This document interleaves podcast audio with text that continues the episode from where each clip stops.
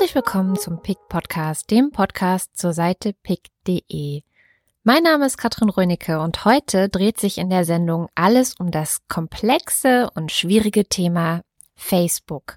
Und um dieses Thema auseinanderzunehmen und ein bisschen zu verstehen, wo genau die Probleme mit Facebook eigentlich liegen, habe ich mir Matthias Spielkamp eingeladen. Der ist nämlich Gründer und Herausgeber des Online-Portals iRights.info. Das heißt, er beschäftigt sich in erster Linie mit den rechtlichen Fragen, die in der digitalen Welt so auftauchen. Matthias Spielkamp hat Philosophie an der Freien Universität in Berlin und Journalismus an der University of Colorado studiert und schon mehrere Bücher veröffentlicht. Er ist außerdem Mitglied im Vorstand von Reporter ohne Grenzen und Mitbegründer und Geschäftsführer von algorithmwatch.org. Eines der vielen Probleme, die man mit Facebook haben kann, ist ja, dass sich das Unternehmen aufgrund seines geschickten Firmensitzes in Irland nicht unbedingt an deutsche Datenschutzgesetze halten muss. Ich habe Matthias deswegen als erstes gefragt, inwieweit iRights, also eine Plattform, die sich mit den Rechten der digitalen Gesellschaft auseinandersetzt, ob dieses Thema für iRights auch eine Rolle spielt. Wir beschäftigen uns sehr viel mit dem Datenschutz bei Facebook auf beiden Plattformen, die wir haben. Wir haben ja einmal iRights und dann aber auch noch mobilsicher.de und wir haben auf beiden Online-Angeboten immer mal wieder Beiträge dazu, wie es denn mit dem Datenschutz bei Facebook aussieht, weil das ja etwas ist, was viele, viele Leute umtreibt. Bei iRights Info liegt es, glaube ich, nahe wegen der Rechtsfragen. Bei Mobil sicher ist es so, dass die Frage dort, dort gestellt wird oder wir versuchen aufzuklären über Sicherheit bei Smartphones und Tablets. Und zu dem Sicherheitsbegriff gehört eben einmal Datensicherheit, habe ich ein vernünftiges Backup, aber eben auch Datenschutz. Ne? Und deswegen spielt das, was Facebook da tut, auch eine große Rolle. Und wie seht ihr diese Konflikte, die die Deutschen, ja, also Heiko Maas war ja auch im Gespräch mit Facebook und Facebook eben haben. Also gibt es da irgendwelche Empfehlungen oder irgendwelche Lösungswege, die ihr da schon seht? Oder ist das sehr vertrackt? Zumindest wirkt es von außen eben sehr vertrackt. Es ist unfassbar vertrackt. Es ist tatsächlich auch für Experten ein ganz, ganz schwieriges Problem. Es ist ja im Moment so, dass zum Beispiel der hamburgische Datenschutzbeauftragte Facebook untersagt hat, äh, die Daten von WhatsApp zu übertragen, ja, weil der sagt, das ist nach deutschem und europäischem Recht nicht in Ordnung. Und da werden mehrere hundert Seiten starke ähm, Schriftsätze ausgetauscht zu diesem Thema. Das heißt, das ist auch für Experten ein extrem schwierig zu durchschauendes Thema. Und das ist ja für uns eben immer auch die große Herausforderung, das überhaupt noch verständlich zu machen. Aber die ganz wichtige Frage, die auch dahinter steht, ist und die äh, ebenso schwierig zu beantworten ist wie die Rechtsfragen, was wollen wir denn eigentlich? Ja, mhm. denn äh, beim Thema Facebook und Datenschutz ist, glaube ich, bei ganz vielen in Deutschland sofort die Vorstellung da, die dringen in meine Privatsphäre ein, die machen mit meinen Daten alles Mögliche, was sie nicht machen sollen und ich bin dem ausgeliefert. Und das liegt daran, dass das so eine Erzählung ist, die in den Medien eine große Rolle spielt. Facebook ist diese böse, riesige amerikanische Plattform und wir sind alle kleine deutsche Individuen, die nichts dagegen unternehmen können. Und was dabei schnell außen vor bleibt, ist, dass ja diese ganzen kleinen Deutschen, äh, die dagegen angeblich nichts unternehmen können, aber alle diese Nutzungsbedingungen akzeptiert haben und mhm. alle dabei sein wollen und alle auch Nutzen darin sehen. Das ist zweierlei. Das eine Argument, das steht schon ein bisschen auf schwachen Füßen, weil man ja immer sagen kann, was ist denn die Alternative? Ja, kann ich denn, ist das nicht Vogel friss oder stirb? Kann ich denn wirklich woanders hingehen? Es gibt kein alternatives Social Network dieser Art. Es gab ja mehrere Versuche, eins aufzubauen und das ist alles gescheitert. Aber das andere ist ja, jeder sieht ja einen Nutzen für sich dort, sonst wäre mhm. er ja nicht da. Ja? Mhm. Und äh, das finde ich, muss man auch schon immer versuchen, in Einklang zu bringen mit dieser Vorstellung, die tun irgendwas, was mir nicht gefällt und, ähm, und, und nehmen mich dafür aus in dem Sinne. Jeder sieht also einen Nutzen darin und das weltweit. Aber was ist, wenn mir Schaden entsteht durch Facebook? Wenn meine Persönlichkeitsrechte verletzt werden oder eben die Datenschutzrechte? Wie kann ich dann dagegen vorgehen? Das Problem an Facebook ist, dass es sich nicht an ein Gesetz in einem Land halten müsste, sondern im Zweifel an hunderte Gesetze in hunderten von Ländern? Aber wie soll das gehen? Es liegt einfach in der, im Charakter dieser Plattform, dass sie etwas geschaffen haben, was es so vorher noch nie gab. Es gibt eine zentrale Plattform, also zentral jetzt in dem Sinne, dass da eben knapp zwei Milliarden Menschen angeblich ja inzwischen drauf aktiv sind, die aber in völlig unterschiedlichen Kulturkreisen aktiv ist und die auf alle diese Kulturkreise und deren Standards, moralische, ethische Standards Rücksicht nehmen soll ist im Grunde genommen unmöglich. Ja, ja? ist eine unlösbare Aufgabe. Genau, jetzt ne? muss man sich nur überlegen, was folgt denn daraus? Und das ist schwierig, ja. Weil eine Folge ja zum Beispiel sein könnte, dass es ganz viele Facebooks geben könnte, so dass eben in Deutschland deutsches Recht gilt, in der Türkei gilt türkisches, im Iran iranisches und so weiter und so fort. Das würde aber, ist glaube ich total einsichtig sofort, den Austausch unglaublich erschweren. Ja, weil das etwa bedeuten würde, dass Posts, die ich bei Facebook einstelle, in ganz vielen Ländern nicht zu sehen wären und Posts, die in anderen Ländern eingestellt werden, für mich nicht zu sehen wären. Das heißt, das ist so ein bisschen die Büchse der Pandora. Könnte man nicht sagen, okay, wir nehmen zum Beispiel irgendwie die Grundrechte-Charta, die internationale, die wir dem Ganzen zugrunde legen, oder könnte Facebook das nicht einfach sagen? Also im Sinne von, ähm, dann wäre ja sowas wie Persönlichkeitsrechte wahrscheinlich auch schon mal mit, mit abgedeckt. Ja. Dass hier einfach, äh, klar, dann, dann, dann würden sie auf der einen Seite vermeiden, Tür und Tor in Richtung autoritäre Staaten, die jetzt gerade willkürliche Gesetze erlassen, vielleicht ähm, zu öffnen. Und auf der anderen Seite sich an gewisse Standards ja halten. Oder? Sie halten sich ja an Standards, nämlich die, diese Community Standards. Mhm. Man kann das für Augenwischerei halten, aber das tue ich auch nicht. Ich ärgere mich zwar darüber, dass sie das auch Community Standards nennen, weil ich glaube, dass absichtlich so formuliert ist, dass man so den Eindruck hat, das sind die Standards der Community, aber in Wirklichkeit sind es ja die Regeln für die Community, die Facebook macht. Ich glaube allerdings auch nicht, dass die unbeeinflusst sind durch die Community. Ja, also die werden auch angepasst und so weiter. Jetzt haben wir da wieder verschiedene Probleme. Das eine ist, wir wissen eigentlich überhaupt nicht, wie diese Community Standards aussehen. Es gibt zwar eine veröffentlichte Fassung, aber die deckt halt bei Weitem nicht ab oder die bildet bei Weitem nicht ab, was es, welche äh, ziselierten und detaillierten Regelungen es da gibt. Mhm. Das hat man ja zum Beispiel erfahren jetzt durch diese Recherche der Süddeutschen Zeitung, die mit den ganzen Leuten gesprochen haben, die für Avato dieses äh, Filtern und, und Moderieren machen. Ähm, das ist ja mit den Community Standards nicht getan. Das geht ja viel stärker ins Detail. Ähm, so, und da glaube ich schon, dass eben diese unterschiedliche kulturelle Situation da einen großen Einfluss drauf hat. Ne? Wenn in einem bestimmten Land eben klar ist, dass da nackte Haut nicht gern gesehen wird und wir machen uns immer über die Amerikaner lustig, aber wir müssen nur an die ganze islamische Welt denken, dann weiß man, dass das da ein Riesenproblem ist. So, und, und das ist der, das ist die eine Seite.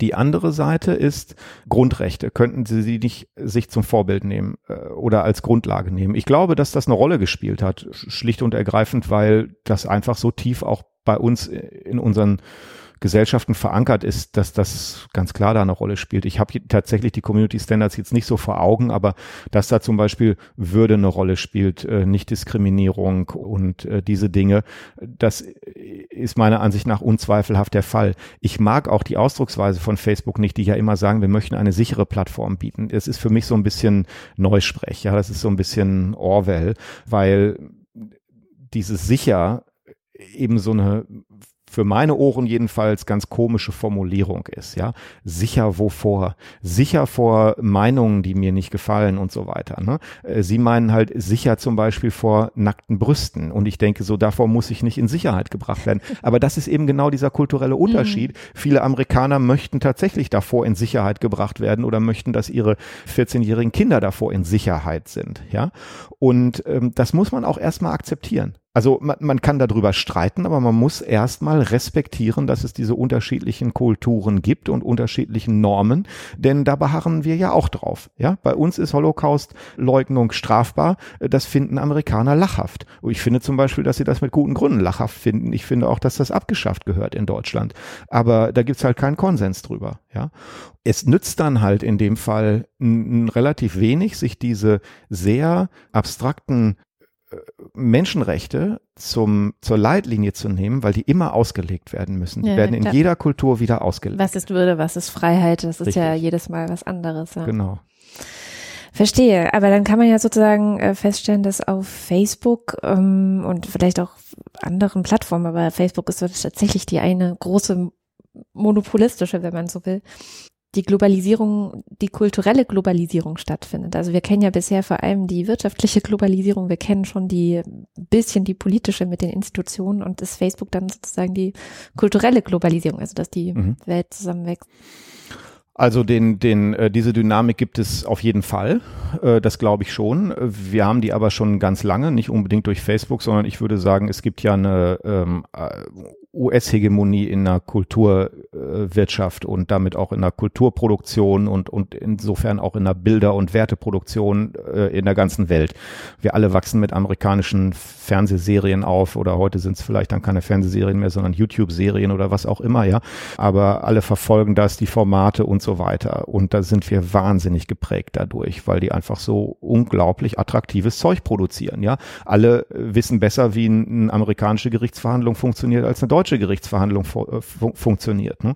Und das ist das eine. Das, da kann man jetzt also auch nicht unbedingt die Schuld bei Facebook suchen. Das mache ich auch gar nicht nur, weil das ja bisher eher so unidirektional, also von ja. den USA ausgehend in die andere Richtung. Wenn wir jetzt über Facebook sprechen und äh, einfach sehen, dass da sehr viele ja, Konflikte sind, mhm. die sich daran manifestieren, dann merkt man ja, jetzt geht es auf einmal auch in die andere Richtung. Richtig, also die genau. Ist jetzt das würde ich auch komplett unterstreichen. Da äh, denke ich, äh, gibt es inzwischen genug Belege dafür, dass das auch wirklich passiert. Denn bei aller Kritik an Facebook, sie stellen eine Plattform zur Verfügung, die noch nie zuvor oder wie, die, die es erlaubt, wie noch nie zuvor in der Geschichte der Menschheit miteinander zu kommunizieren und in Austausch zu treten. Und das passiert massenhaft. Ich halte mich da gar nicht für so gut unterrichtet, weil ich jetzt nicht mich mit dem Phänomen äh, quasi äh, globalisiertes Facebook und so so befasse als als Medien etwa Forscher. Aber ich bin äh, doch in letzten Jahren ziemlich viel rumgekommen äh, und habe zum Beispiel auch Veranstaltungen in Ägypten mitorganisiert, ja, so Bloggertreffen zum Beispiel und war auch häufiger mal in der arabischen Welt äh, an verschiedenen Orten und äh, habe jetzt viel über Projekte, die wir machen mit Afrikanern und Asiaten zu tun. Da findet einfach 90 Prozent der Kommunikation bei Facebook statt, ja. Also, dass das einmal einen, einen wirklich großen positiven Effekt darauf hat, wie Menschen miteinander kommunizieren können, würde ich also überhaupt nicht in Abrede stellen. Zweitens, und das, da kann ich jetzt keine guten Beispiele nennen, ne, weil ich mich damit eben so konkret inhaltlich nicht mit beschäftige, aber ich kann mir jetzt einfach kaum vorstellen, dass es nicht der Fall ist, dass dadurch einfach auch eine ganz andere Kultur- und Werteaustausch stattfindet, bei dem wir alle was dazulernen, mhm. wenn, wenn wir das wollen. Also ich selber mhm. bin zum Beispiel, äh, ich hatte wahrscheinlich schon zwei, drei Jahre lang einen Facebook-Account, ohne den besonders intensiv zu nutzen. Und ich habe das erst angefangen, als ich Journalistenseminare mit Journalisten aus Entwicklungsländern gemacht mhm. habe. Für so eine Organisation hier in Berlin, die zum BMZ damals gehörte. Die gibt's nicht mehr, aber da wurden solche Kurse gemacht. Da waren in einem Kurs Leute aus bis zu 13 verschiedenen Nationen. Und das hat mich dazu gebracht, Facebook zu nutzen, weil die einfach alle dort waren und da miteinander kommuniziert haben. Ja. Und es ist bei mir auch so, ich bin inzwischen komplett genervt von Facebook und dem, was da so stattfindet. Ich benutze es einfach nicht mehr. Ich habe meinen Account nicht gelöscht, aber ich habe auch mal, glaube ich, so einen Post geschrieben, in dem ich gesagt habe, wer mir Nachrichten bei Facebook schreibt, der muss nicht mit einer Antwort rechnen, schreibt mhm. mir eine E-Mail, ja. Äh, aber, aber das will ich auch nicht verallgemeinern. Das ist nicht jetzt so, eine, so ein Statement, Facebook ist, ist Mist oder so, sondern ich, äh, mich nervt die Plattform unglaublich.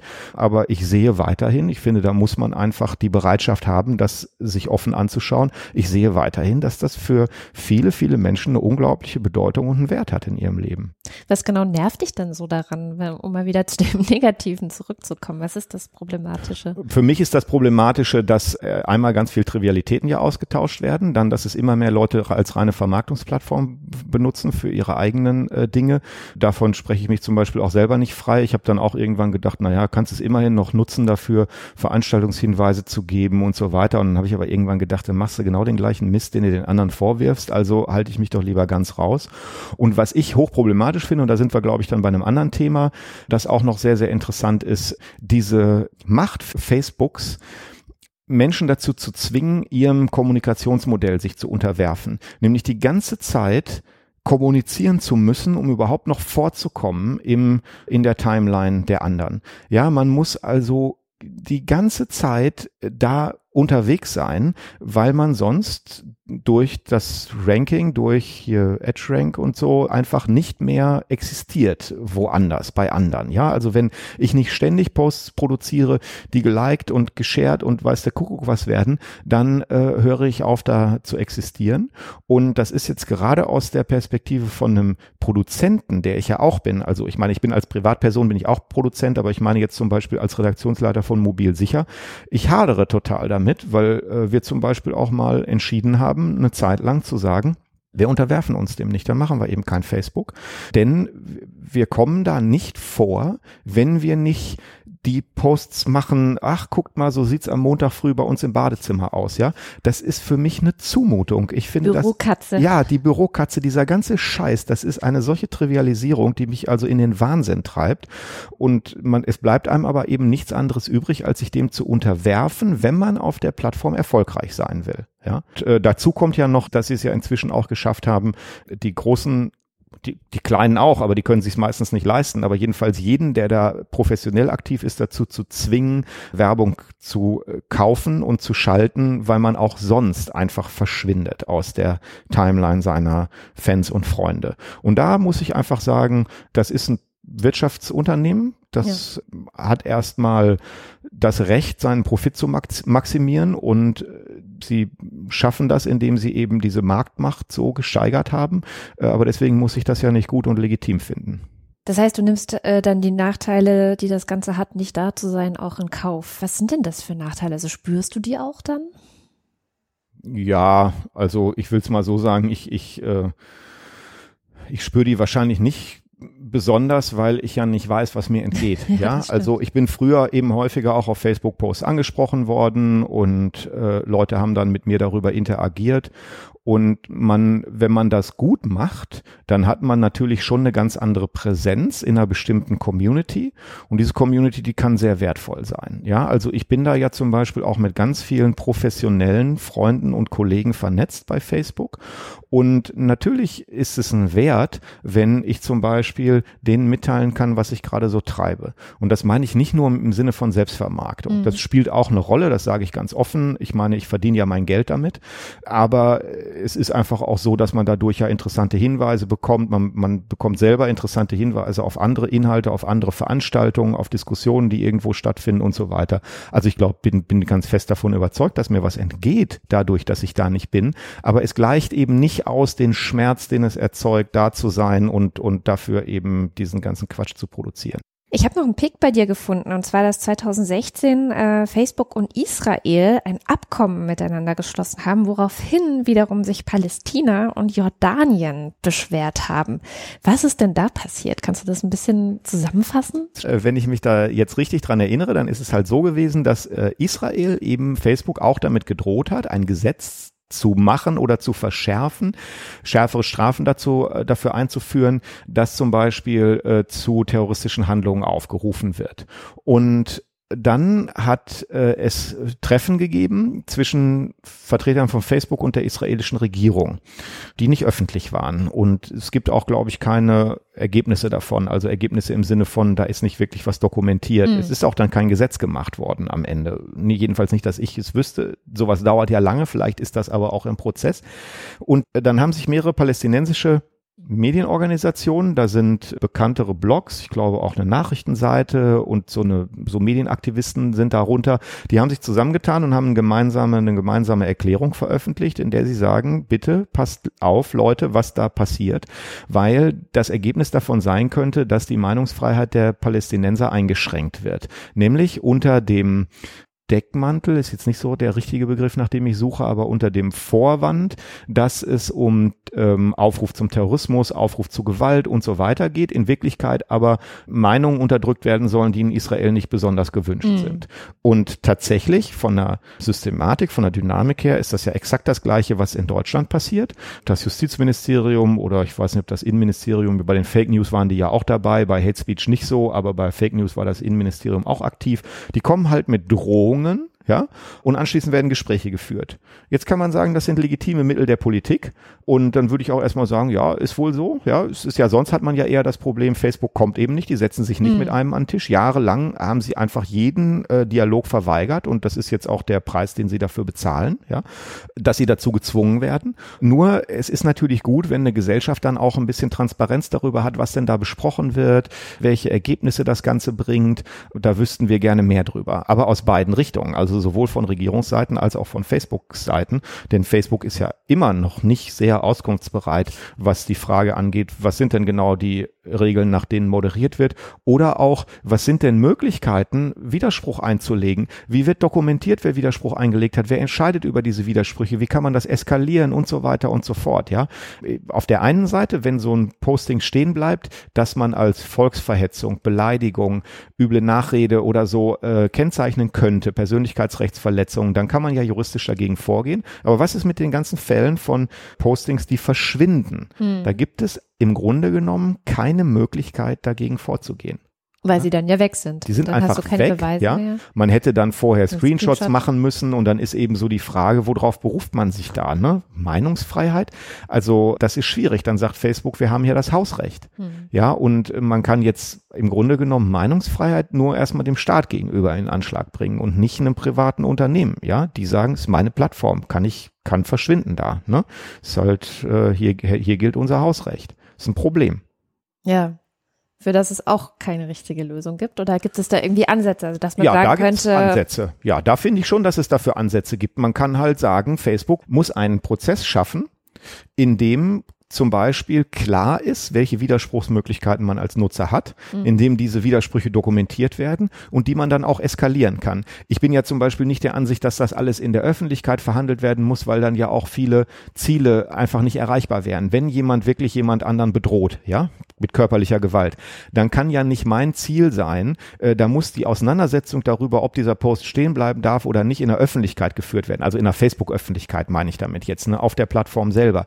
Das würde ja dem Ziel, dass man sich da setzt, komplett zuwiderlaufen, mhm. weil sich dann da natürlich alle einklinken würden und äh, so weiter und so fort, ja, oder Mobbing. Also es ist ja so eine Reviktimisierung im Richtig, genau, Fall genau. Einfach, ne? Und das darf natürlich nicht passieren. Das heißt, es muss jetzt nicht sofort der großen Facebook-Öffentlichkeit gegenüber transparent sein, aber es muss nachvollziehbar dokumentiert werden und dann muss es eben die Möglichkeit geben, am Ende zu sagen, ich gehe dagegen vor, ja, rechtlich, und dann muss man diese Dokumentation haben dafür. Und dann könnte es eben auch sein, dass man sich überlegt, ob man tatsächlich so eine Art öffentlich-rechtliche Stelle einrichtet. Also äh, ich sage extra nicht staatlich, weil das so, müsste schon dann, was weiß ich, so eine, keine Ahnung, irgend so eine ähm, äh, Körperschaft öffentlichen Recht sein, die dann zwar unter Umständen staatlich oder mit irgendwelchen Gebühren oder so finanziert ist, aber nicht jetzt zum Beispiel dem Innenministerium untersteht oder so. Das ginge nicht. Das wäre ein Interessenkonflikt oder im Justizministerium.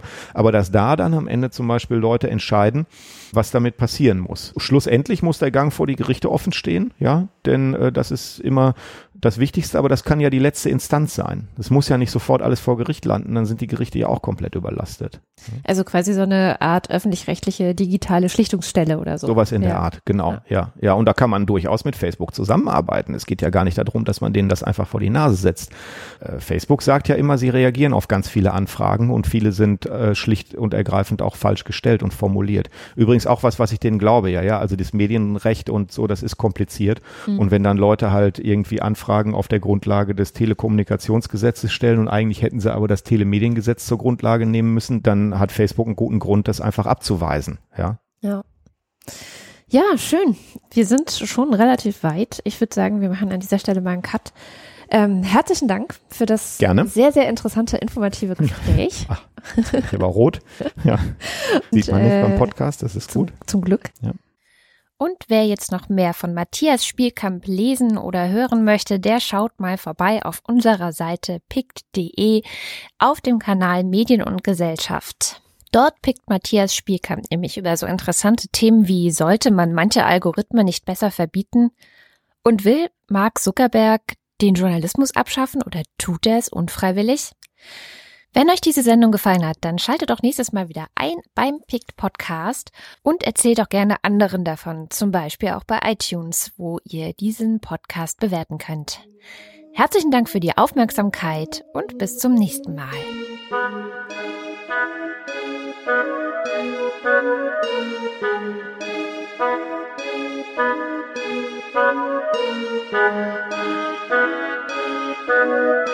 Thank